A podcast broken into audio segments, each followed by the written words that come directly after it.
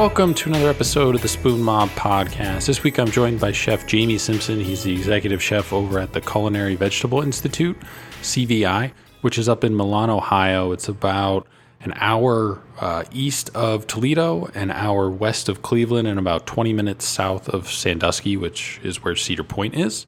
I first learned about CVI through the documentary on Curtis Duffy called For Grace. It's when he had his Michelin-starred restaurant in Chicago. Him kind of leaving the hotel that he was working at and that restaurant, opening up his restaurant Grace, and kind of that whole process and everything. Obviously, that restaurant has since closed, and he's opened a new restaurant. Just it was their financier that they had. They were supposed to get like percentage of shares of ownership of the restaurant, and that didn't go through, so that wound up closing. Then they had like a non-compete or whatever. You can read about it. It's pretty easy to find. But he's got a new restaurant. But during that documentary, they actually go to CVI and do kind of a restaurant retreat before they open for a couple days. And I never knew anything about it. That was kind of where I first learned about it. And then I looked it up, and it's in Milan, Ohio. And my parents are probably 20 minutes east of that. And it's really close to Sandusky, which is, that whole area pretty familiar with. I just never knew it was there. And I lived there for 4 or 5 years. So I'm kind of in that part of Northeast Ohio and just never really knew it existed. So they were doing some dinners. They would do like vegetable dinners kind of once a month, kind of highlighting a vegetable, tomato, carrot. They were also doing stuff, asparagus dinners. And that was all before COVID. And then COVID happened, and that kind of put a kibosh essentially on doing those. And they also did an annual dinner. It was like 12 days of Christmas kind of thing, where they'd make a 12-course tasting menu based off the song. And those have kind of stopped, but hopefully are both coming back at some point. We kind of talk about that on the episode. But so we didn't get a chance to do those, but do plan to get up there and eventually visit CVI and check out the farm and everything too. So there's two different components. There's CVI, and then there's also the Chef's Garden, which is kind of the farm aspect. And what they do is they grow a lot of different produce, and then they send it to different restaurants around the globe. So Jamie gets into his story of how he first learned about CVI himself, why he wanted to work there, how he wound up working there, kind of everything they got going on now, pre-COVID, post-COVID. You can order stuff online through their online shop, vegetable boxes. They have different kind of jams and marmalades and stuff that they're making too as well that you can order. Honeycomb from hives that they have on the property. You can buy those too. So it's a really interesting kind of operation that they have up there. And it's super fascinating just to talk about food in general. And not just strictly, vegetables, which is a component of what they do, but it's also kind of pushing boundaries of the food and different ingredients, and they kind of do this root to tip ethos and philosophy of all the produce and stuff that they use and waste and whatnot. So you can follow them on Instagram at Culinary Vegetable Institute, and also at James_Simpson86 is Jamie Simpson's Instagram handle. Check out their website too as well for more details and just kind of events and different things you can order and everything like that. It's culinaryvegetableinstitute.com. Make sure to check out our website too as well, spoonmob.com. You can follow us on Instagram at spoonmob, Twitter and Facebook, spoonmob1. You can follow the podcast on any podcast platform. We're available on all of them. So just hit follow, subscribe, and you always get the new episodes downloaded directly into your device as soon as they get released. New episodes are on Thursdays every week. And then we're also doing some mini update episodes with some returning guests. Those are coming out on Monday and Tuesdays, depending on the week. So we release those two as well, kind of catching up with people, seeing new concepts that they've opened or are going to open, if they moved or working at a different restaurant now, kind of how they wound up there, and this backstory kind of behind their recent life update and career update. So it's been pretty cool to catch up with a lot of those folks who have supported us in the past, and we want to make sure we continue to support them ourselves. So without any further delay, here is my conversation with Chef Jamie Simpson, the executive chef at the Culinary Vegetable Institute. Cool. Well, thanks again for agreeing to come on the podcast. I have been following the Culinary Vegetable Institute. I didn't even really know about it until I watched, there's a documentary with Curtis Duffy and For Grace, and it was about his restaurant in Chicago and everything. Him and a good chunk of the staff before they opened came to CVI and did kind of like a little retreat there and kind of everything. And then I found out, it was in Milan, Ohio, and I was like, I don't know where that is. And I looked it up, and my parents, they live in Wellington, which is like a half hour, like east of you guys, and I never even knew it was there, and, you know, lived there for like 10 years, like right next door. So it's definitely something that I was hoping to eventually kind of get to, because you guys were doing some vegetable dinners. You do one before the pandemic, like once a month, and highlight like tomatoes or asparagus and stuff like that. You guys are doing stuff like once a month. Then COVID happened and kind of shut all that stuff down. So before we kind of get into what you guys got going on, you know, now and everything, I'd like to start at the beginning with everybody. You're originally from Summerville, South Carolina, right? Yeah, that's right. First of all, before we jump in, thanks just for having us on. I appreciate it. It's huge. It's really, you'll know by the end of this conversation that these conversations are really core to why we exist here.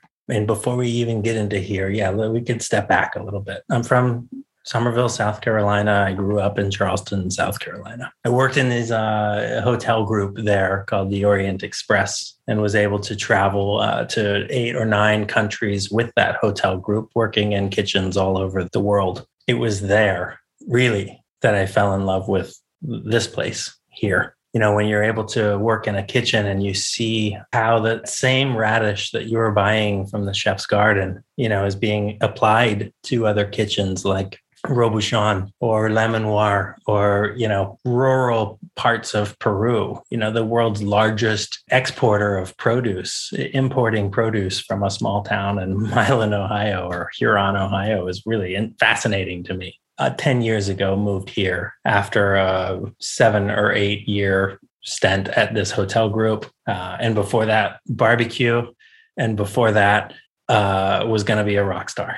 Yeah, I was going to say, you know, you are another person. I think we've had 2 or 3 people that were heavily involved in the music industry or in a band. And then eventually they got into cooking. What is the correlation between those 2 things that make it, I don't want to say easy switch, because nothing's easy to switch careers, but there's definitely something that like overlaps between those 2.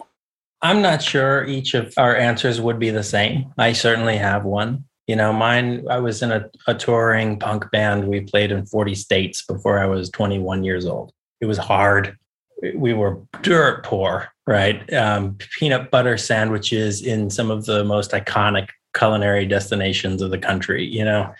And for me, it was a very, very challenging road. You know, it was the first time like gas prices had gone up. MySpace is huge, but the internet's not really a viable tool for booking. It's a relationship game still. It was a very different, difficult industry as a touring musician back then. In the kitchen, it's very similar, right? Like I have a set list, and our set list for the night is these 7 or 8 or 10 courses. Each one of these songs heavily rely on these different stations or these different members in the band. All of us really need to work together, front of house and back of house, to deliver an experience that ultimately leaves people exiting through the gift shop, right? They're buying CDs and merch and stuff like that to help sort of keep that thing alive. And they're all very, very similar. In my case, I could no longer rely on the 4 people around me, plus a touring agent or a manager in a recording studio, to confidently give me a future in that industry. Moving into the hotel space in this fine dining restaurant, the Charleston Grill, the guys are already polished. It's already an orchestra, and I'm just sliding right into a position. Yes, I can be the bass player on the grill station here for, you know, it was not like a difficult, my practice schedule's the same, you know, it's basically, you know, when you're going to get crushed, and you know, when you really need to be on stage, and you know, when you just can't fuck it up. And that generally is the same in the music industry. You're a much smaller team, and 100% of that team is really, really important if you're going to try and make a go at it, really like a career. Like it'd be really fun for me and the 3 guys that you've had on to like, you know, just pop up and do like a band, you know, and just like bring that back together.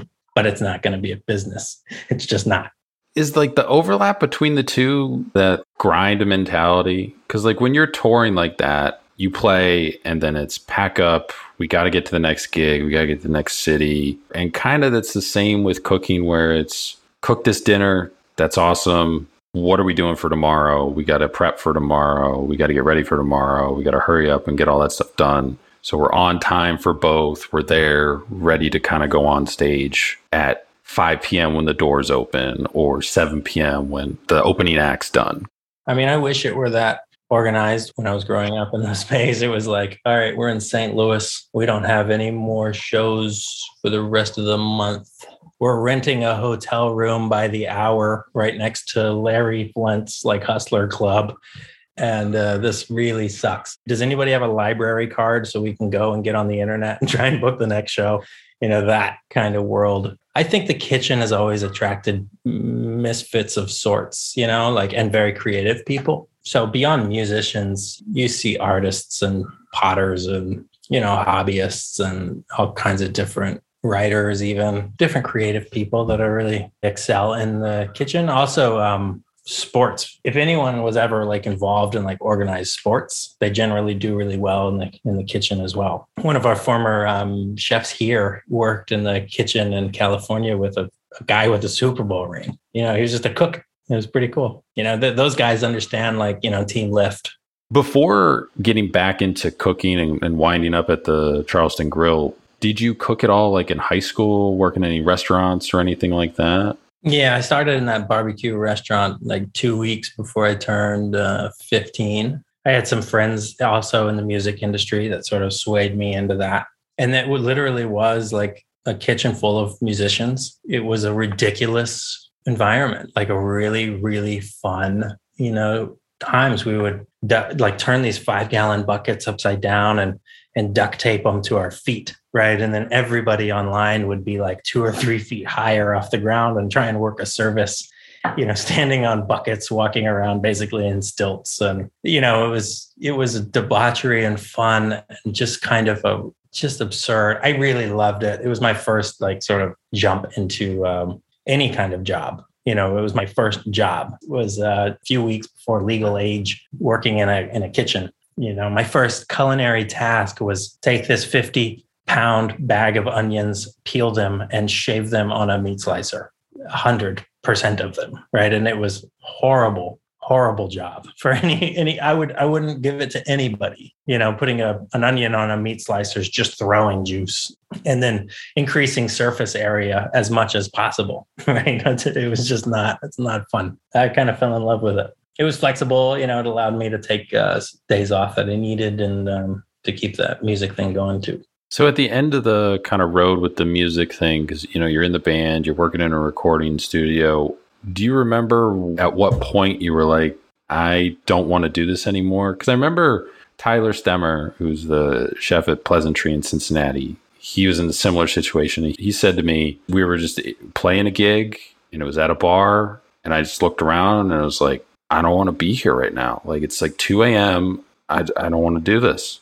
Well, I sort of alluded to it earlier, actually. That moment in St. Louis in that hourly motel by the Larry Flint Hustler Club. And, you know, people live there in this motel. It was horrible. It was filthy. There was no next step. You know, we had no money, you know, no real food. And no plan for tomorrow. It's on everybody, right? It was not any single person's fault. It was all of our faults. We're focused on the day and then tomorrow and then tomorrow. And then you're not looking far enough out. When you get to the end of that calendar, you're done. Restaurants are very guilty of that as well. When we started looking at closures in restaurants, there was 5 days of cash flow.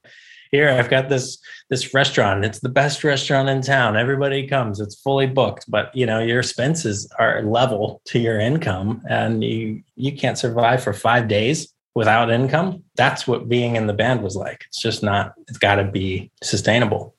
So did you know from there when you wanted to get out of the music industry, the thing you wanted to go into was cooking? Yeah, I knew that it was a direction that I had a little bit more control over professionally. I mean, I was already cooking. I was already in this fine dining restaurant. I came in very green to the space, but yeah, I knew that there were less variables. Did you just apply to the Charleston Grill or did you know somebody that worked there? Like, how'd you wind up getting in there? It was a pretty famous award-winning restaurant at the time, right?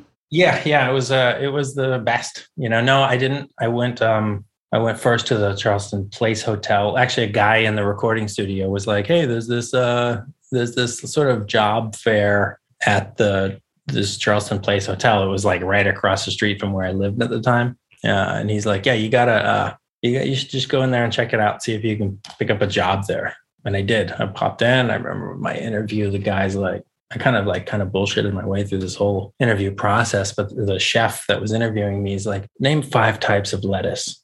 And by the way, like, I like just to challenge all the listeners out there to go ahead and name 5 types of lettuce. I mean, I can today. I can probably go to 35. It's my job now. But it was like, first of all, like, arugula is not a lettuce. You know, I want to just throw that one out there. So that one doesn't count. But anyway, I just sort of limped through. They seemed to be desperate enough for employees to hire me. I worked with that company for 8 years and had a lot of great people there. We had a great family. And they also kind of pushed you to go to culinary school, right? You went to the Culinary Institute of Charleston. Yeah. So they have the company had a program. If you go to college, applying something basically of your current job or your current task, we will help fund that tuition. So the old Johnson and Wales in Charleston turned into the Culinary Institute of Charleston. I took a tuition basically, plus like some state funded project, whatever grant, and was able to actually make a few $100 per semester to go to college. And it was 5 years after I had no real intention of going to college. Had it not been for that program, I certainly wouldn't have. But to take like math classes and science classes and economics and psychology and things like that in college and have it paid for was a huge opportunity that I had to take. And that also caused me to go into those evening shifts at the Charleston Grill. So I like to ask this question to everybody. If someone comes up to you now, someone in your kitchen, and they're like, "Hey, I'm super passionate about being a chef. I want to own my own restaurant one day. Do you think I should go to culinary school?" What would you tell them? Run. No, I'm just kidding. I don't believe that this industry requires debt. I think if you can go to college and do the thing and try to avoid coming out of it in debt would be the most successful use of your time. If not, then invest that money on like traveling around the world and working in restaurants that you want to work in. You're going to get paid for your time. So your debts aren't going to be as high. You're going to have to figure out housing, but that's very doable in today's world. And I think it's a better proposition. You learn much faster, you know, working in other kitchens than you will sitting in front of some burnt out instructor talking about dicing carrots. So after you graduate, what happens between that time and the time that you wind up where you're at now? So that 3-year period, I was working then with the hotel in this program where we were able to bounce from location to location. It was some sort of property, probably an HR incentive, you know, to get like the company sort of cohesiveness together. So we had the ability, you know, in every department really to go to other properties. And this company, 52 properties globally, had some very attractive destinations for me. Took advantage of that. I had a 2 or 3-year period where I was able to visit, you know, Iceland and England and France and Peru and Mexico. And it was really also very valuable because you're already then in and you know sort of the people there because you're in the same company. So you're able to get back into the kitchen and cook some food or just enjoy the property. And that was great. But like I said earlier too, like that moment is also where I started to see the broad reach of my friend, Farmer Lee Jones at the Chef's Garden. I knew them. I knew of them. I never knew the kind of reach and would realize really that these bucket list destinations for me are also customers of this farm in Ohio. So I decided to come up here and not to move, not to live, but to work just like in the other places. This was a 4-month opportunity. Farmer Lee said, "I've got this thing called Roots Conference. It's the first thing. We've never done anything like it before. We want to bring a bunch of chefs in and we need someone really like in-house that can help coordinate the culinary piece of it." So 4 months, you know, it's like, okay, I think I can do it. Cleared it up, packed my bags and came up for 4 months. I didn't know what the future would be, but essentially I've never left. You know, this is 10 years later. It's in the middle of nowhere, but it's in the it's sort of in the middle of everything. We're in the very center of this, right? And so many paths cross right here, yet it is so remote in the agricultural heart of the country. It's very cool.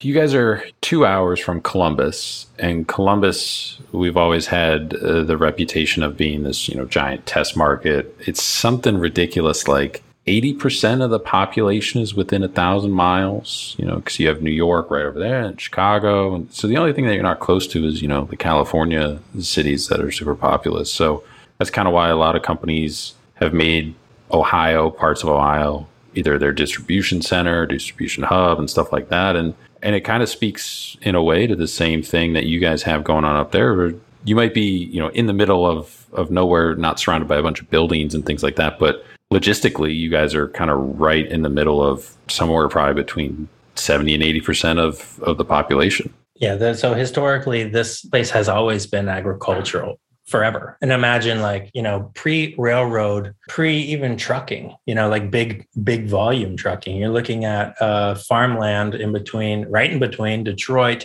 and Buffalo, New York, and Cleveland and Toledo and Columbus, even Pittsburgh.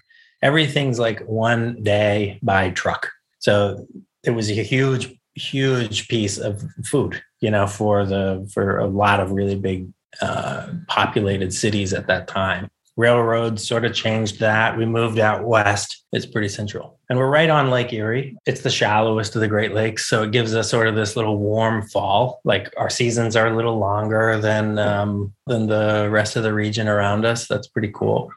So when your 4-month internship, stage, whatever you want to kind of label it, is up, because they basically make you executive chef, after that 4 months is up, right? So how did they tell you, or how did all that go down? Yeah, no, there was an executive chef here. My role coming into this position was chef liaison. Basically at this place, we host like 600 visiting chefs a year in this building. So outside of the executive chef who's working on kitchen-related tasks, you really needed someone sort of communicating with people who are coming to the farm.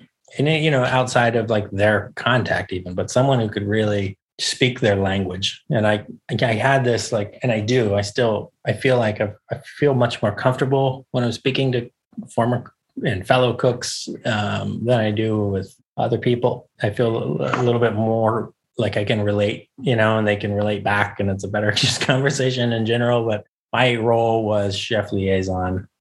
Eventually at some point, the executive chef just threw in the towel like we do. And I sort of absorbed some of those roles. I'm working with like the farm on product development. I work with the marketing team on, communication around a specific thing, and the sales team about, application. How do you use this random little leaf?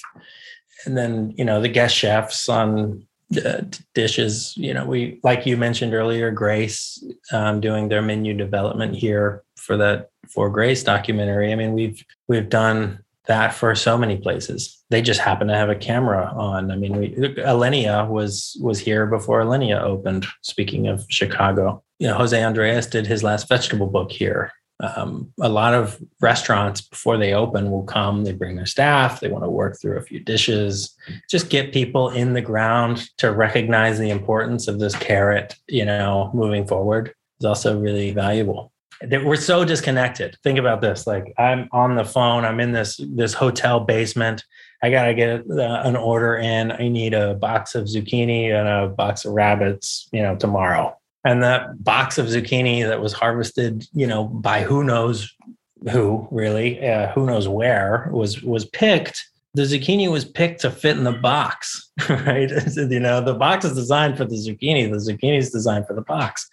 And then that box is designed to fit on a pallet, and that pallet designed to fit on a truck, and that truck fits in a warehouse, and it's just the system. And tomorrow that box arrives, and that's it. That's my zucchini. And I don't agree with it. I don't settle for it. I'm not down with it. I think the model's really built around the distribution of that product and not about the life of it itself. It's not celebrating these ingredients. I think in this industry, we're just sort of disconnected. This place allows us to reconnect with agriculture in a way that no other place does. the big thing is kind of the chef retreats and restaurant retreats, but I mean, you guys have done fundraisers, charitable events, weddings, public dinners too as well. Like, you guys do a lot of different things there too. It's not just one note, like it's a farm and restaurants come here and everybody has a little stay.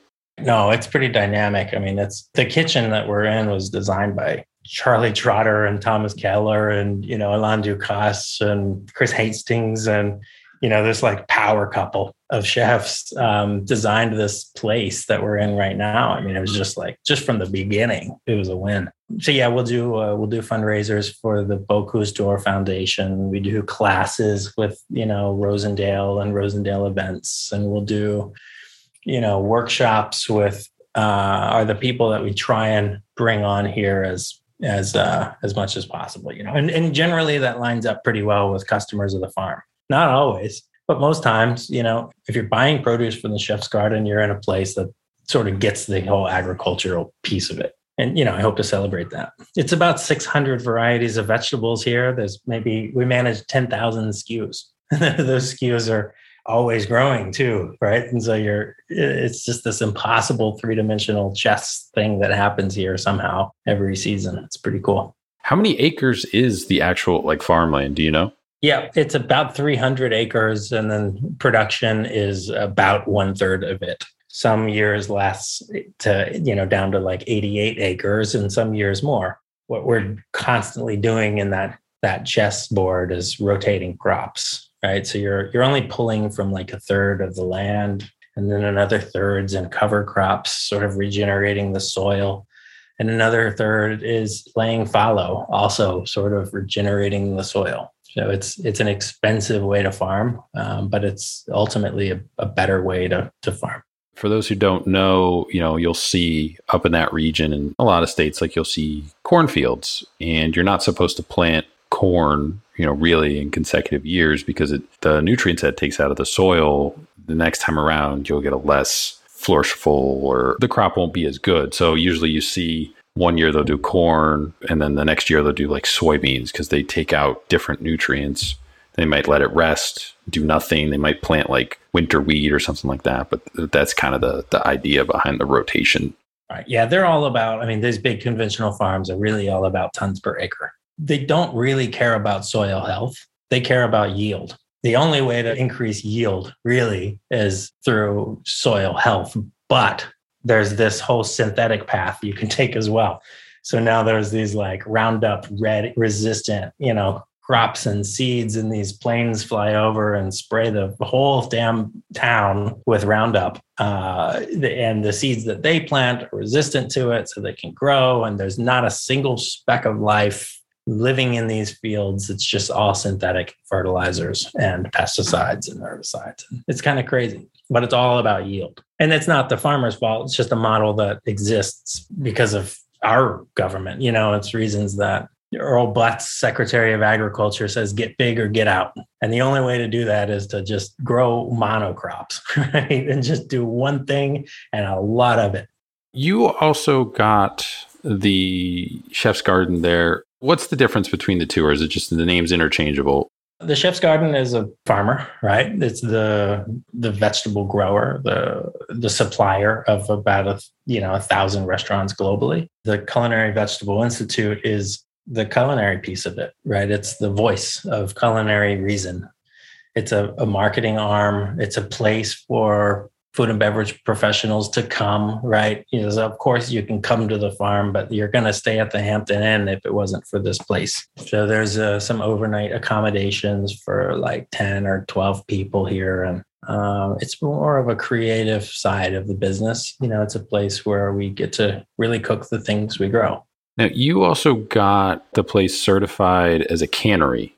No. So I got the certifications through the UC Davis Berkeley in Better Process Control School to be like in the preservation space and to be better at it and more educated for it. And we can can foods, but we cannot sell foods we can unless we're working through HACCP and process authority. So why that's come in handy is really on a small scale is waste management in the kitchen. is really to have our own working root cellar to preserve and ferment our way through the seasons. But then on a large scale, which I hope to talk about on this call, is product development we're doing for the farm right now. And these are like jams and jellies by the thousands, right? And teas by the thousands. And we last month did 20,000 pounds of this root vegetable sandwich mix that's kind of cured like deli meat. You know, it's just like, it's stuff now that I'm able to work with manufacturers to co-pack for us and us resell, which has been really, really, really great for managing agricultural waste, to be frank. And a lot of that stuff is available in the online shop too. That was kind of born out of COVID, kind of, right? Yeah, that's right. Yeah. Home delivery. We thought we were diverse, and we're working with cruise ships and, casinos and hotels and independent restaurants and whatever else. But we were not diverse when every restaurant on the planet shut down overnight. Home delivery was an absolute must on March 16th. You know, we haven't looked back. We dedicated a lot of time and resources and into developing a direct-to-consumer sort of business that was really helping people, helping people that couldn't go to the store or helping people who lived in places that couldn't just buy quality food. And we started shipping vegetable boxes to people all over the country overnight, and it was a really good model. A natural extension of that is like, all right, well, we're not doing dinners. And here's 700 pounds of tomatoes that don't have a home. Jamie, better process control school guy. What's the dish, right? What are we doing? And so to be able to, take some of that and turn it into something that we can sell later has been huge, right? And has been a really, really important part of our existence. So setting all that stuff up, was it a little bit easier because there was already a similar model with sending produce to different restaurants around the world? So it was just like, okay, here's kind of the foundation for that. What do we need to change to get it to people? And then what do we need to change from that to kind of move into the CPG space? I think the hardest thing that we didn't really expect to see or didn't even really calculate was like, if we're growing X amount of produce, in volume, right? And we're shipping those to customers whose check average is like, $200 to $300. Restaurants, big boxes of vegetables. And now we're shipping check averages at $89 a box, right? Or whatever it is. How many more home delivery boxes do we have to do to make that work, right? Like, because it's not the same amount, it's more. Right? That you have to basically grow a home delivery model greater than your restaurant volume ever was to make that work. So there was some serious, challenges on the front end of this thing. Finding a new market was pretty tricky. And then I don't think it wasn't a big jump for me to go like, I've been preserving stuff forever here, right? I treat the CVI kitchen as if it's like little farmhouse in the country anywhere in the world. Right. So in the basement could be kimchi or miso or pickles, right? Or sauerkraut or whatever. To do that on a large scale was a really, really cool and fun, still is today, really great adventure, right? It's like, here's 900 pounds of strawberries. You have 3 days before they're done. What's the dish? And also it's got to go through all the proper channels and be a legitimate product. Doesn't mean I can just turn out a barrel of strawberry vinegar and bottle it and sell it out the back door, because it's interstate district. There's a lot of laws and regulations around preserved packaged foods. So is kind of the next step, or maybe you guys already do this and just nobody knows about it, either partnering or creating at-home meal kits, since there was that rise in kind of people cooking at home because of the pandemic. You have all those stories of people getting back into baking bread and stuff like that and starting their own businesses. And now the farmers markets are, they don't have enough stalls, some of them, for all the people have these small businesses. So is that a model that you guys can tap into where it's maybe you already are providing the produce for things like, Blue Apron and Plated, or starting your own version? I mean, obviously that takes a lot of capital and it'd be a slow roll. You'd start small and work it out there. Or is that just something that's not really in line with kind of where you guys want to expand? I think it's in line. I think it's just a space we don't really want to touch right now. They're really, even of those like Blue Apron and, HelloFresh models, they're not operating really profitably, like for the amount of work and like, let's just say man hours and calories required to turn that business out. They are building valuable assets like distribution models and like, order on demand and subscriptions, things like that. But like, it's a very, very hard business, right? It's not easy. So what we hope to do is provide enough content with recipes and like, for home consumers, and also value in the nutritional aspects of it. We built a lab that can measure nutrient density, and that's really, really interesting. When you're able to see that not all carrots are created equal, and this carrot might be 300 times higher in beta carotene than this one, right? Like now I think you're getting into something where like my doctor's orders, eat more veggies, but like they're not all the same. And if I've got to eat these things, I want to, make an impact for the home consumer. That seems to be working, right? It seems to be a pretty valuable resource for us. Yeah, no, I don't know. I don't really see meal kits per se. We are seeing like, we've got some bread kits available and things, some simple, easy, fun stuff like that I think gets a little bit of traction and they're fun, but, I'm not sure they're the future. I've heard the term hyper-seasonal before. You guys I've seen described as micro-seasonal.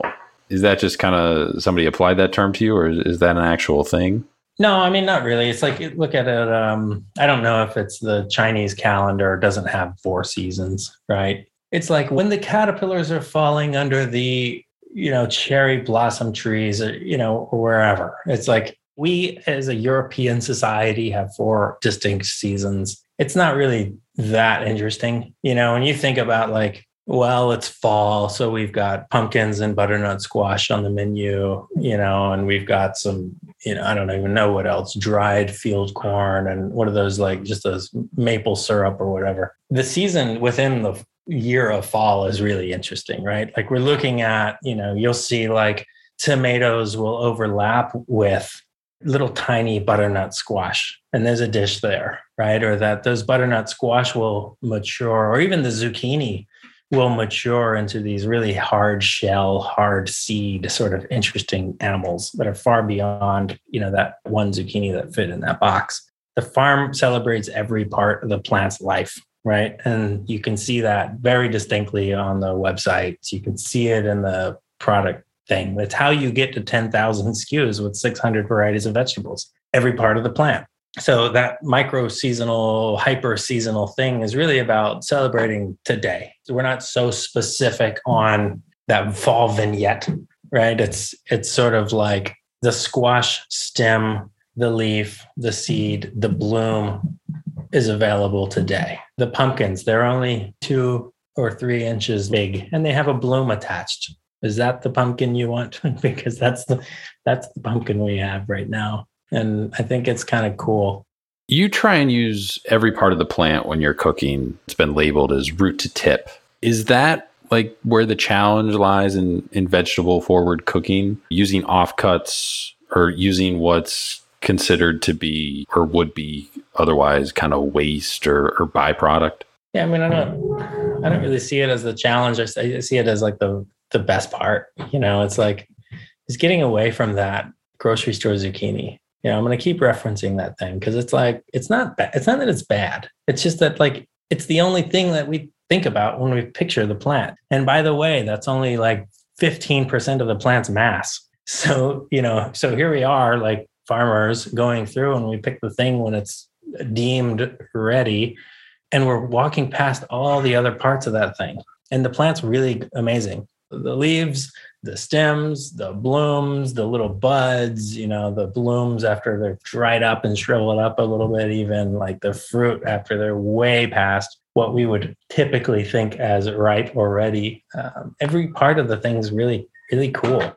That is what makes vegetables more interesting, right? It's not like the guy grilling the center cut zucchini on the grill in diamond shapes and putting a nice sauce and pasta or something with it. It's about like the whole thing to me. And only because I'm here, right? It doesn't necessarily make sense. Like if I'm on Santa Barbara on the pier with seafood, I might be going that direction. If I'm on a cattle farm, I might be going that direction. I think just inherently, I find more interest in those other parts. In terms of produce and product that you guys grow and everything there, you guys also do some experimental stuff, I read. What all is that? We've done some seed production for seed companies, like Row 7 or those kinds of places. There's this guy that dedicated his life to peas. Fred Hempel, this tomato guy, Calvin Lamborn, the pea guy. Some of these guys are crossbreeding varieties. They send them to us to essentially formally vet as a viable crop. We have a research greenhouse that probably has 40, 50, 60 varieties of plants in it. We've got a field dedicated to research crops and see new interesting varieties there. I just had this, some sort of West African flower that basically made my throat close. From the research facility, I couldn't breathe for 45 minutes to an hour. But I think that's part of the job. There is some really interesting stuff they're growing. And every once in a while, one of those things really is the future. There's so many varieties out there. Even if you could just look at tomatoes, you could just do literally like Fred Hempel. You could just grow tomatoes your whole life, right? And different varieties every single day forever. There are thousands and thousands of varieties. So for us, we do a research project with Louisiana State University, reoccurring. They have a program where they're breeding new varieties of sweet potatoes. They send us 100 or so new varieties of sweet potatoes every year. I'll taste every single one of them, write down tasting notes on all of them, send back feedback on oxidation rate or cell structure or moisture content, Brix, pH, and flavor, most importantly. In exchange for that work, we get 5 varieties that we want forever, right? And so then we can grow those varieties, and that can be part of our catalog of sweet potatoes. And that's the same deal. It's every once in a while, you find a real, real winner. That one sweet potato that's crazy, that tastes like creme anglaise, right? Or marshmallows and sweet potatoes, kind of baked together. There's some cool stuff out there. It's been really fun to uncover some of that. When you're creating new dishes, do you start with a singular ingredient, or is it just kind of what's in season? Do you work outward from there? Because you have all the stuff at your fingertips, all these different ingredients, experimental stuff. That can be overwhelming at times from a creative standpoint. We're oh, I could grab this, I could grab this. So you almost have to edit yourself too. So how does your kind of creative dish process work? Generally starts with a walk through the garden. Right. And sometimes it's not just that one thing. Sometimes it is. Sometimes it's it's all the things, and I said this the other day, sometimes less is more and sometimes more is more. It depends on that walk, really. Nature generally is our, inspiration here. Makes sense. We don't really write menus. We'll do these dinners for people. And I typically don't. I'm on the computer right here in this room right now, writing menus for this evening's dinner. It's not next month or 2 months out or 5 months out. You never see a menu for an event from ours early, ever. You could see some vague stuff. If someone really needs a menu, we'll keep it really, really vague. And it'll say carrot. That's all I got for you right now. And and you want to keep it that way, I promise, because when we get closer up, under these days and this walk through the garden will really kind of go a long way. I mean, we can fall back on craft when we were really, really busy. We're all guilty of that, but it's nice to leave a lot of room for inspiration. How complex can you get with a vegetable dish? Because, every chef's different. Some want to showcase the ingredient as close to natural as it is and all the natural flavors. Some want to layer different flavor on it too as well. So, I mean, is there a point where you can do too much with a vegetable dish, even if you're focusing on kind of one ingredient? Even if it's a carrot dish, you want to incorporate all these things, at some point, can you almost muddy the waters in a way and not highlight the carrot anymore? I'm not sure if I'm qualified to answer the question. Like, who am I to say that you've gone too far, right? Like, I have my opinions on things, you know, and then and other people have theirs. I think it's totally subjective. We've gone pretty far, sometimes successfully and sometimes not. You hope to find out exactly where it is you fail, so that you can sort of learn from it and try again the next time and embrace those epic mistakes. And you guys do cook meat there too as well. Like, you're not strictly vegetable and fruit only. I mean, it's what, like a 80-20 kind of ratio? It depends on the seasons. In the fall, it's like, you know, we're more like pork, you know, pigs. We raised 20 pigs right up to the pandemic on property. They were a function of waste management for us too, kitchen scraps. So we were doing a bunch of dinners then. So we were cooking a lot of food and we producing buckets of compost that ultimately wasn't compost. It was food. It was future ham. You know, that was really, really fun. We've got a, you know, we're not vegetarians. We do celebrate vegetables, but we cook, we cook product from other great farmers that also farm lamb and chickens and pigs. And these summer months, we're really doing a lot with eggs right now. Anyways, I think it's a great animal protein that lends itself well to basically every vegetable coming out of the fields right now. Is the overall goal, or maybe you guys have already made it there, to be just kind of 100%, you know, sustainable, no carbon footprint? It's sort of an unstated journey that we've been on for 10 years. It's with no fault to the other large and, let's say, broadline distributors. I have eliminated all of them slowly. And it took 10 years to do that. I mean, I still have to order parchment paper and plastic wrap and things like that, but I don't currently have a broadliner, you know, which is for me a lifetime achievement award. It's not because it was like, I'm really reliant on like, you know, this guy's thing. It just means it's so much more work. It means you gotta find the milk guy, and you gotta find the cheese guy, and you gotta find the meat guy and the farmer that grows the thing. And that's been a slow sort of journey. We're not there yet. It's definitely a direction we're moving in. And we're never gonna be. I don't want to be. I'll just say that. Also a dairy. If you ever milked a cow, that's fun. You know, you milk a cow twice. It's pretty cool because you get the, you know, rhythm of it. But you do it 7 a.m. and 7 p.m. every day forever? No, thanks.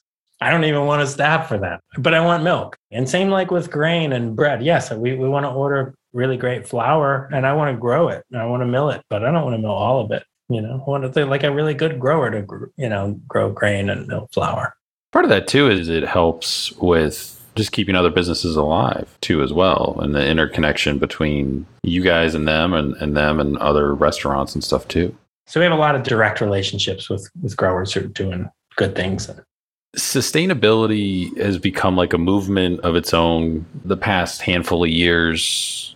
However, a lot of, you know, sustainability or the aspects of it isn't exactly cost effective for a majority of the population. You know, electric cars are great, but a lot of them are priced to the point where your average person can't afford an electric car, you know? How does that stuff change, like in relation to the food, where yes, people would love to eat more vegetables, but and vegetables and fruits are maybe a bad example because they're not super, super expensive, but they can be, you know, depending on the variety and stuff. But at some point, you know, somebody working a minimum wage job is like, well, I have to buy the box at Twinkies because they're shelf stable and they last for a week.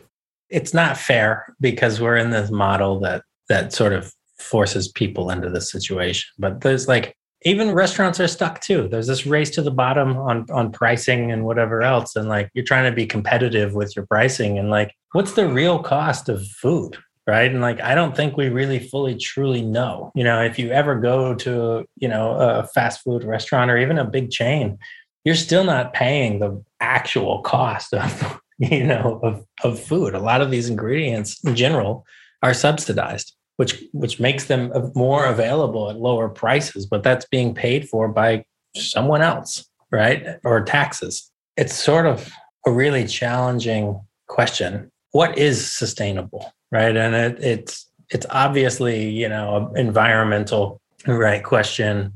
It's an economic question. All right. And if you looked at, like, I guess beyond the, you know, environmental impacts of what you do, but pricing is such a critical piece of it too. You want to be here tomorrow. There's all these like sustainable restaurants, local restaurants, you know, that are short-lived, right? And it's not because they weren't doing the right thing. It's because they weren't charging the right prices. And it sucks because then when you charge the right prices, then the people, right, vote with their dollars and vote on lesser expensive food. And so the model's just busted up and it's not conducive, especially in a time of economic crisis and a pandemic and everything else, right? Like, screw your, you know, your paper straws. We're going back to like styrofoam boxes and, you know, plastic, right? It's like, we got to get this food out. And that, I think we saw a lot of that over the last couple of years, just sliding sort of backwards. We're going to see it more. You're going to see it more in grocery stores and the way people purchase food. You know, it's not a question of sustainability when you don't have enough money to feed yourself. It's a question of survival. I think it's not fair. With some of like the containers, you know, you just mentioned like styrofoam with to-go food. And obviously it's a big proponent of what happened with COVID. There are alternatives, but those alternatives are more expensive. Restaurants live on the margins, very fine margins, so they can't exactly spend money on a more biodegradable container or something like that. Is a lot of it as simple as just getting the price down, do you think, on some of that stuff that's innovative and it's just economies of scale and you just got to get the price down to where it works? Yeah. I mean, yeah, I've been down this like packaging rabbit hole for the farm for a long time. And we're just as guilty. You know, if you look, here we are. We're open, honest with you now. It's like, we're a farm. We preach about sustainability and, you know, the right agricultural practices. And then we're putting these beautiful, perfect vegetables in plastic recyclable containers and mailing them via FedEx to Hong Kong.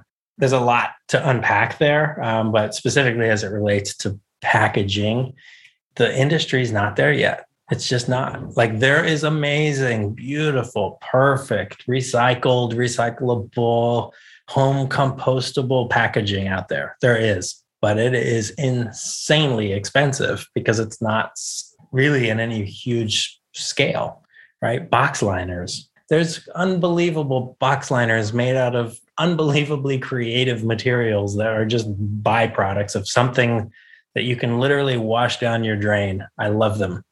We can't afford it. I just had a conversation with a guy who grows mycelium packaging, custom forms to fit our T10s out of mushrooms and sawdust, right? But like, they cost more than the product itself. I love you, but I can't do this. You know, it just doesn't work. I think it'll come around for sure. It's going to come around. There's going to be a few manufacturers who figure it out. How does inflation impact you guys, you know, working farm and the institute and everything, outside of, you know, obvious costs like shipping costs go up and fuel costs, but do you guys feel that impact too as well? Oh, definitely. I mean, our shipping costs, you know, are a big part of our costs. When FedEx and UPS, you know, increase their prices, our prices increase as well. You can't swallow it all. Fortunately, we control a large part of our own supply chain. We don't have the same kind of problems that most businesses have today, but, you know, we're not waiting on microchips. We're waiting on a good rain. Yeah, that's a very different problem, right? It's just farming. With farming, I was having this conversation with somebody the other day. We were talking about college and student debt, and they moved to somewhere that has a lot of cornfields, and cornfield biome was up for sale, and the person was going to sell it, and they were going to build apartments. And basically, you know, we were talking, that farmer, his kids don't want to do it. You know, they don't want to take over that business. So what's he supposed to do? You know, he's going to retire. So he sells the land. They're going to build an apartment there, and it's one less field of corn or whatever. And it's not a glamorous trade. Some people believe, but a lot of people are told, you know, you need to go to college and be an engineer or be a doctor and stuff. How do you get more people interested in farming, you know, and instead of trying to become a software engineer? Is it even possible, you know, to revert kind of back the other way? Because we need more farmers. Like, we need to keep growing things. We need to keep the food supply. I think the last 5 years has been more small farm startup, you know, than like maybe ever. It's good for that's, you know, you see like John Deere and, you know, small equipment companies are all growing, you know, and I think that that's a result of more small farms as well. But you got to make farming sort of sexy again. And like you have these like that guy, the old farmer that's been farming the cornfield forever. Like that model sucks and it doesn't exist without government help. And so like if he had to sell his product at the established commodity price and that was it, you know, and wasn't subsidized to do that, he wouldn't exist for another year. Nobody would. And none of them will. And that's the sort of it's like this like crutch that like that farming model sort of lives on and exists on. It's not at all sustainable. And I wouldn't want to jump into that business either. Just so like the family can keep its like 500 acres of cornfield. It's not the future, you know, especially like for me, it's not the future. But I mean, some people jump in and they keep that thing going and they do the thing. And it's important. You see it today with food problems, you know, in Europe, it's important. You know, you got to keep those wheat fields growing, you know, and you got to keep those cornfields growing. But what's the actual cost of that stuff? Is the dream for you still wanting to go back to Charleston and own a small house and cook small, elaborate dinners? Where did you read this stuff? Where did you come up with this? In general, my interest is in this global culinary destination and that can be anywhere. I remember speaking to a journalist almost 10 years ago about this, and that was my goal. I want to buy an old plantation house and turn it into like a sort of a nice little place to have dinner and stay the night and have the beehives and the chicken coops and the goats. And you know what? I even told this story to my girlfriend, now fiance, and she's like, what happened to your dream? You know, you wanted to move back home. You sold me on that, you know, kind of vision. And I do. I would love for that to be a part of my future for sure. I need more capital. So like where that can just be like an expense and a really fun thing. But after this pandemic, man, I really don't want to have to rely on a restaurant and 4 hotel rooms above it, you know, to stay alive. I don't. We need to build a more sustainable model for that. Will any of the kind of public dinners at VCI ever return? You know, you guys were doing like July was like the tomato dinner, where it was like the whole thing was built around tomato, and you would do an asparagus one and pumpkins. And you guys did also, I think in Christmas time, the 12 days of Christmas dinner or 10 days. I don't remember the song, how that goes. Yeah, we do a 12-course dinner called the 12 Days of Christmas. And it was basically every verse of the song inspired the course. There's a lot of poultry in the song, so we had to find some like fun. It's like turtle doves and geese and, you know, swans are swimming and ducks are laying or whatever. It's a lot of calling birds even. It's an unbelievable dinner. It's an unbelievable production. It is sets and props and carts and, you know, bells and whistles. And it's very, very cool. It's a fun evening that we generally would do a few times during the month of December in a row. Sell the dining room out to 24 guests at a time and just turn. It's cool, but it is 12 days of prep. And I haven't yet signed myself up for that one yet. It's a lot of work. The vegetable showcase dinners we would do monthly, that'd be like 6 or 7 courses of a single ingredient, and really show people how diverse and dynamic that zucchini can be. And it's not that green thing on the shelf in the supermarket, right? It's a lot more than that. And that's the function of those dinners. We'd bring the growers from that particular crop in to also sit down and eat during those dinners, so they could really get an understanding of like what this thing's all about. That I thought was my favorite part about those dinners. We haven't started those up yet. I know I'm afraid to open those gates. Honestly, we could. I'm not ready. It's not our financial model. It's just for fun. And we're not really quite ready to just go back to fun yet. We're doing a lot of work on this manufacturing thing. I mean, we've done a lot of work. We did the book leading up to the product development, and, you know, the farm is really the work that we're trying to do right now. what's next for you guys? Like, what's on the horizons?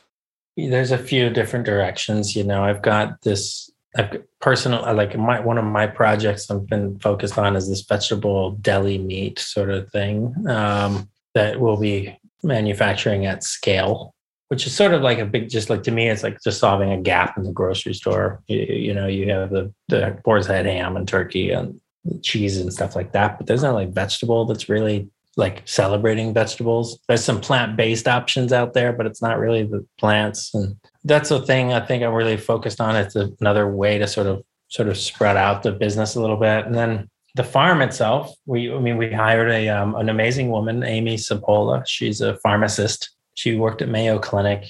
She is our director of pharmacy with an F here. Her job really is on health and wellness.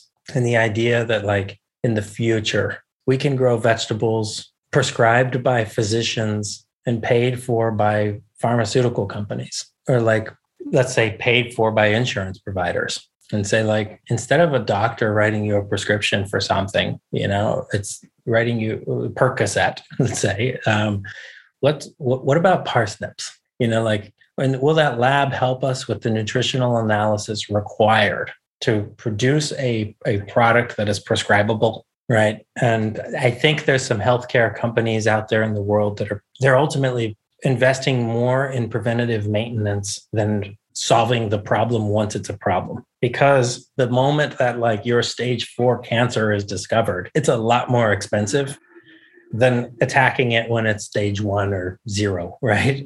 When it's a seed. And I think like, hopefully in my world, what I'd like to see is I'd like to see vegetables actually part of the sort of the conversation, you know, when it comes to medicine. If I were to say and throw a dart on the future, we're certainly investing in that concept right now, but I would really like to see that come to life. She works full time. I mean, what is a vegetable farm doing with a PhD on staff full time? It's amazing. Yeah. And that all used to be, I feel like that was all, everything you kind of just described was maybe Hollywood and everything is skewed it, but back in the 50s and 60s, that was, you know, medicine, where like, I feel like the first thing that, you know, anybody would say when they went to the doctor, they'd be told is like, well, you probably need to eat more fruits and vegetables, lose about, you know, 10 pounds, and it'll help with, you know, your breathing, or, you know, your knees hurt, or whatever, you know what I mean? And somewhere it kind of, yeah, it shifted to like, yeah, just take this pill, that'll fix it. And it kind of took the onus off the person and probably the personal responsibility, and, you know, looking at oneself and going like, yeah, am I doing the things that I should be doing, or am I just doing what I want to do and I'll figure out whatever the repercussions are later. There's a really, really, really big business out there, you know, built around like what the doctor scribbles down on that piece of paper. And yeah, parsnips don't necessarily fit the special interests of the people who paid for the pad of paper. I think I don't know. I think you're right.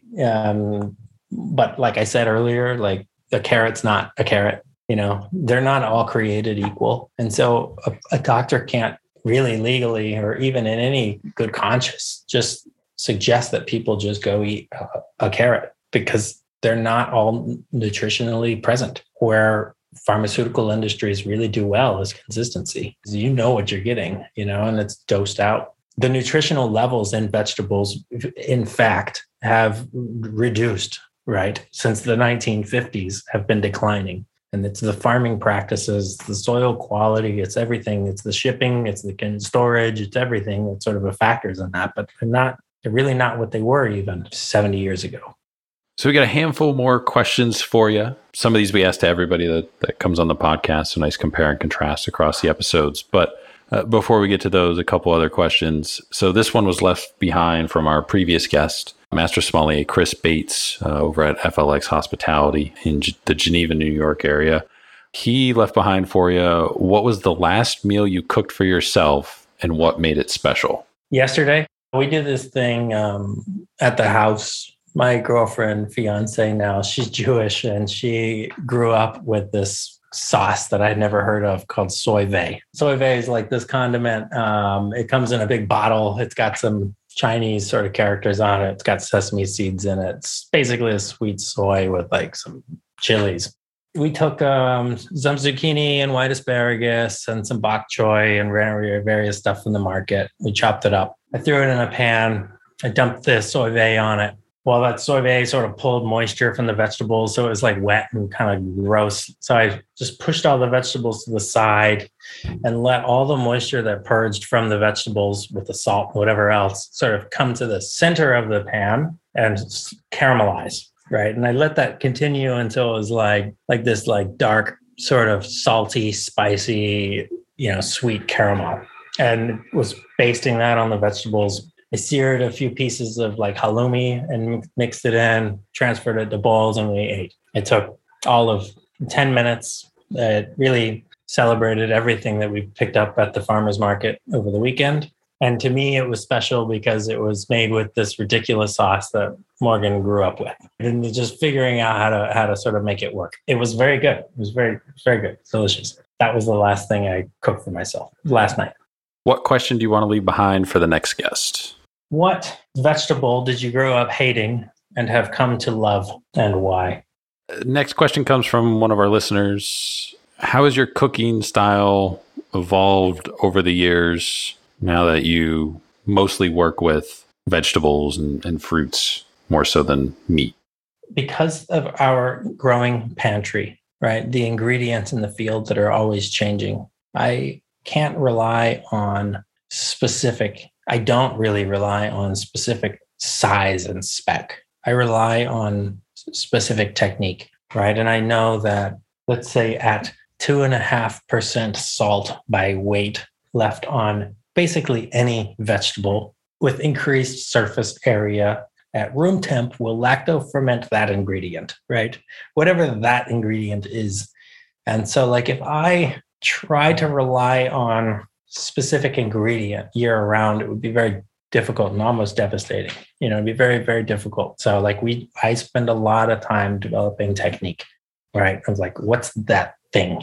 I can bring one over, but there's no video podcast. Like this last week, I've been working on a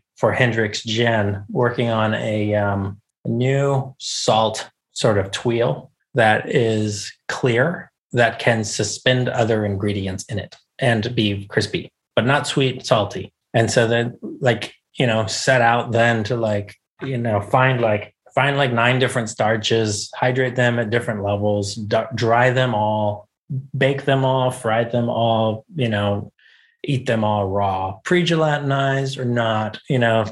And so we'll work with until we've ultimately come to the vision, and that technique now becomes part of our thing, right? It becomes part of our style and our approach, right? And it's like, if I want a crystal clear, salty, not sweet tuile to suspend other ingredients in, let's say herbs, I now can do that. And it doesn't matter what the ingredient is. It doesn't matter what season we're in. It doesn't matter. Nothing else matters now. Like it's a thing that I can live on and sit on and use and utilize in this kitchen forever. And that no matter what season. And I think that those are the sorts of things that are really, really important for us in establishing.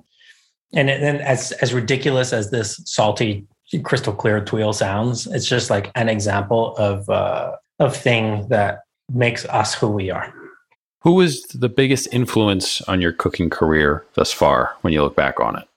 I think as a whole, Farmer Lee Jones was the biggest influence on my cooking career. And I'll just say Farmer Lee Jones as like sort of the guy, not the brand, the guy. You know, he is always sort of like, you know, sort of pushed me to, you know, celebrate certain things and ingredients no matter what. And it's been really helpful. What's one kitchen item that's not a knife that you can't live without?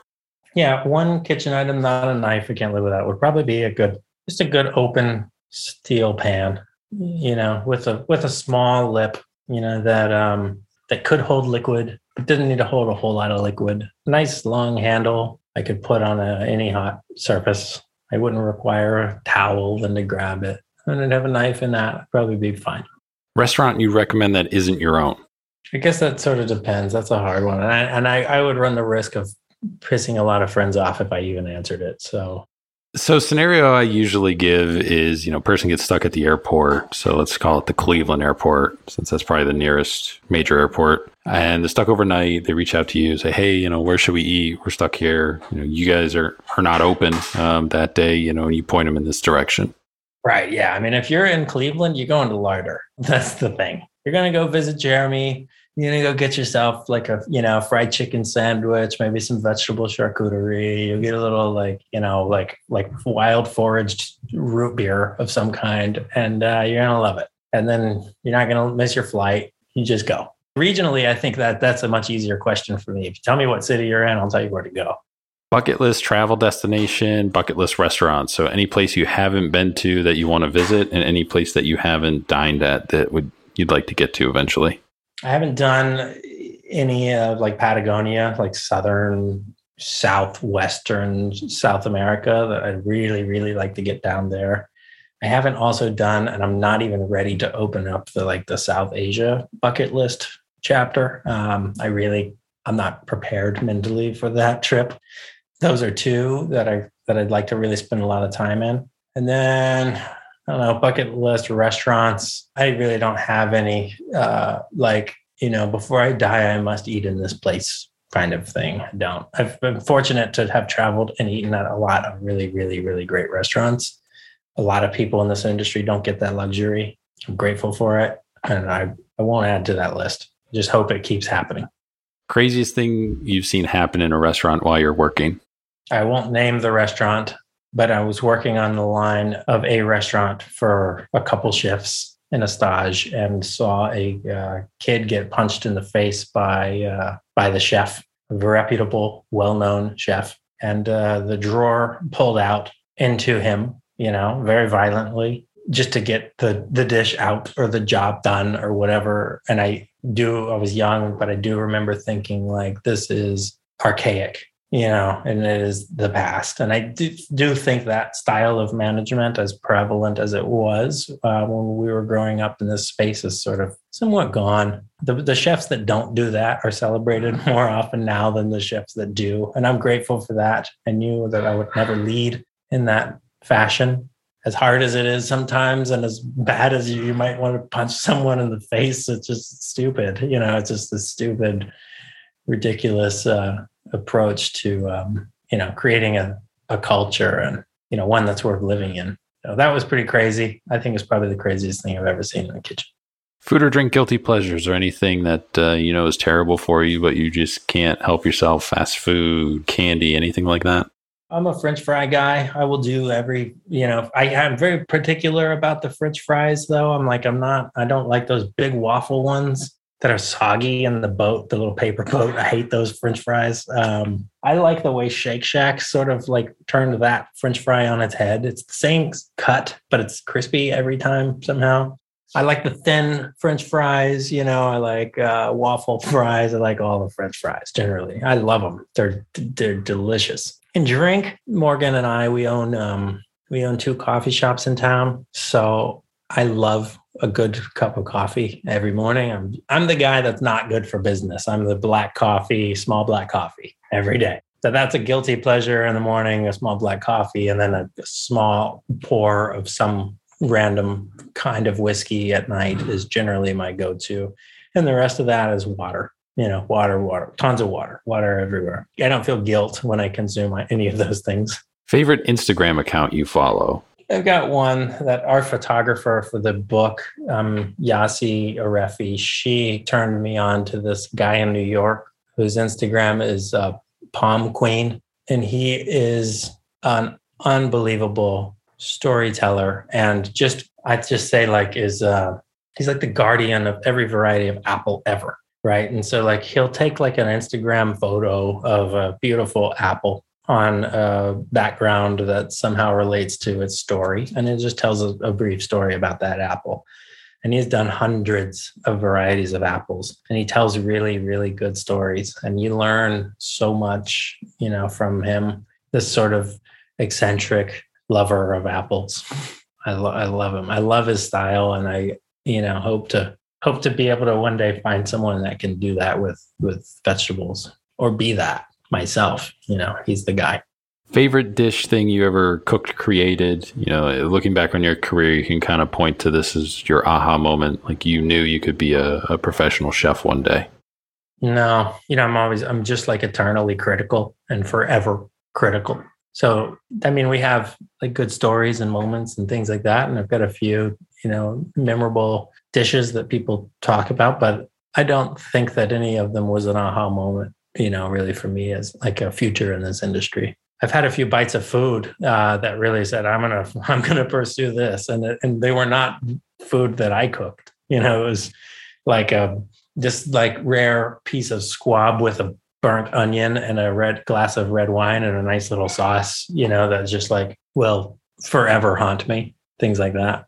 I'm an Anthony Bourdain fan, but not everybody is. If you were, was there a moment, episode, scene that stands out to you about him? Or if you weren't, was there any sort of other culinary personality, somebody on TV that you kind of gravitated towards when you're coming up through your career?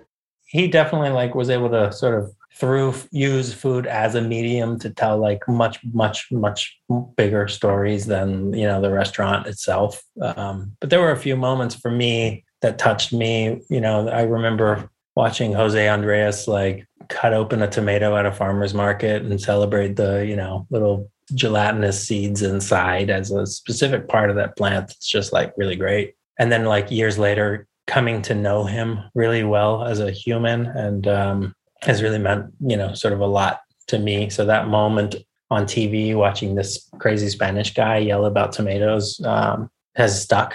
I don't remember a lot of that. The episodes, other people I followed growing up that really impacted me was the Ideas and Food group, Alex and Aki. The Talbots created a blog that was not complicated. It was one sentence per day, every day, forever. And sometimes it was more and sometimes it was less, but I followed that as a way, and it really helped, I think, me think about things differently. They were not recipes, they weren't anything like that. It was just Ideas and Food was hugely impactful early on. For me, media-wise. Where can people find you? Social media, website, plug everything. Home delivery at Farmer Jones Farm. The restaurants, obviously, on Instagram can be found at Farmer Lee Jones. That's where you'll see the majority of the Chef's Garden sort of stuff. You just search Jamie Simpson on anything. You know, I've got something there. And I'm not the car dealership, Jamie Simpson. I'm the one with Chef White's on that one. Just click on that one. You'll get there. This is a much better task for our marketing team, you know, to you know, like plug in. Someone's throwing something at me right now. But the bulk of it, home, you know, if you're at home and you're listening to this, check out Farmer Jones Farm. If you are, you know, in a restaurant somewhere and you're listening to this, check out the Chef's Garden. And if you're in the area, you know, we've got an Airbnb right upstairs that is at Culinary Vegetable Institute. You can participate, walk through the garden with us. We've got 30 beehives, a handful of chickens, and 600 varieties of vegetables here. So, and if you know, restaurants want to get in touch with you guys, do a retreat there or anything, how to just go through the website contact page? Yeah, that would be like a Culinary Vegetable. Or go to the Chef's Garden and you'll get directed to here. But the Culinary Vegetable Institute is generally the place. You know, if you were going to come out. Do his menu development or like just some culinary development with your team. You want to just unplug and reset, rewind, close your restaurant down for 2 days, damn it, you know, and like just come out. Your housing's handled, food's handled. You just got to get here. It's a great opportunity for people. Yeah. It's an awesome thing that you guys got going on there. I can't wait to see kind of where you guys continue to expand and explore everything that you guys have going on, and definitely always keeping an eye out for whenever you guys start doing you know, a dinner or two again to make it up there finally. So I'm really hoping I didn't miss out on that chance before COVID, but if I did, it's okay. But yeah, you guys got, it's just an awesome place and it just looks awesome from everything I've seen. So definitely looking forward to coming up there and checking it out for myself in person. It really is awesome. You know, there's nothing like it. It's an agricultural model, unparalleled, and you should definitely, you're 2 hours away, you know, like just get in your car and drive up. I'll see you by 4. Yeah, we'll definitely make a trip up there, me and my wife, and check it out. And I'll definitely reach out to you. We'll get that set up. Appreciate you coming on, taking some time. I know you guys are busy. You're always hosting somebody or something or some event or something that you're working on. So I know you're a busy guy with everything you got going on, but really appreciate you coming on. If you ever need anything from us, you know, feel free to reach out. Let us know. We always want to support everybody that comes on as much as we can, too, as well. Yeah, I appreciate that. Thank you. If there's anything we can do for you, same. We're here for you. Thank you, sir. A big thanks again to Chef Jamie Simpson for taking some time out of his morning, coming on the podcast, chatting about his career, everything that they got going on at CVI, kind of past plans, future plans, things that they're working on, upcoming projects, and potentially upcoming events too as well. It just seems like a really cool place. This kind of awesome farm in the middle of nowhere, but kind of also surrounded by everything at the same time, with kind of the location being 20 minutes south of Sandusky, you know, an hour east of Toledo, an hour west of Cleveland. So really looking forward to getting up there and checking out the farm and everything ourselves. Make sure to check them out on Instagram. You can follow Jamie. It's at James_Simpson86. And then also at Culinary Vegetable Institute, both on Instagram. Check out their website, culinaryvegetableinstitute.com. More information on there in terms of if you want to do a restaurant retreat with your staff or anything like that, you want to go up there for menu development, you want to just go up there and stay, in terms of ordering produce too as well. There's a whole bunch of different things you can do with them. So they're kind of open to anything and everything. If you want to host an event there, you can reach out to them through the website, and they can get back to you with details and work on getting that set up. Make sure to check out us on Instagram too as well, at Spoon Mob. Twitter and Facebook, we're on there. Check out our website, spoonmob.com. Feel free to write in questions, comments, feedback, either through the contact portal on our website or directly. spoonmob@yahoo.com is our email. So feel free to send over anything. Appreciate everybody listening. Appreciate everybody who's continued to refer us to other chefs and restaurants, and continue to help spread the word. You know, we wouldn't be growing as much as we are without you. So, you know, we definitely appreciate that. Continue to do so too as well. You know, next time you go to a restaurant that you heard about on the podcast, you know, make sure to drop that line to the hostess or your server or whatever. You know, that helps us out more than anything, telling people that you heard about us on the podcast and everything.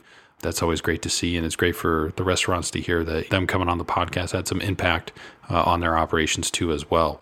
So without any kind of further updates, that's it for this week, and we will talk to you guys next week.